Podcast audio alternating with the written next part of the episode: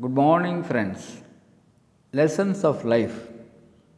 In academic institutions, lessons are taught first and then exams are conducted. But in the school of life, exams are conducted first, lessons are taught later. That is why people have to spend years and years to learn the lessons of life. Experience is the grandest teacher. Growth is caught and not taught. Yes, growth is caught and not taught. The plain fact is, growth cannot be taught at all.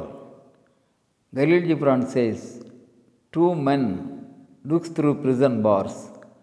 One sees the mud and the other sees the stars. The attitude matters.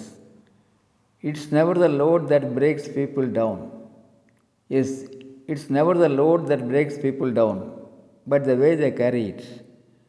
Thorns in a rose bush or roses in a thorn bush are purely a matter of attitude.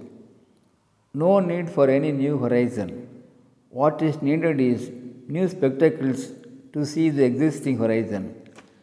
The quality of life does not depend on what happens to us, but depends on how we respond to what happens to us.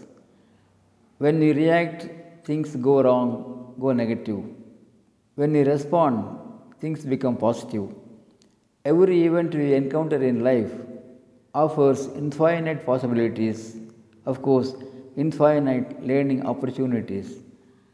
Let's be positive, honestly learn from experiences, expand our maturity level, and live a meaningful, wise life.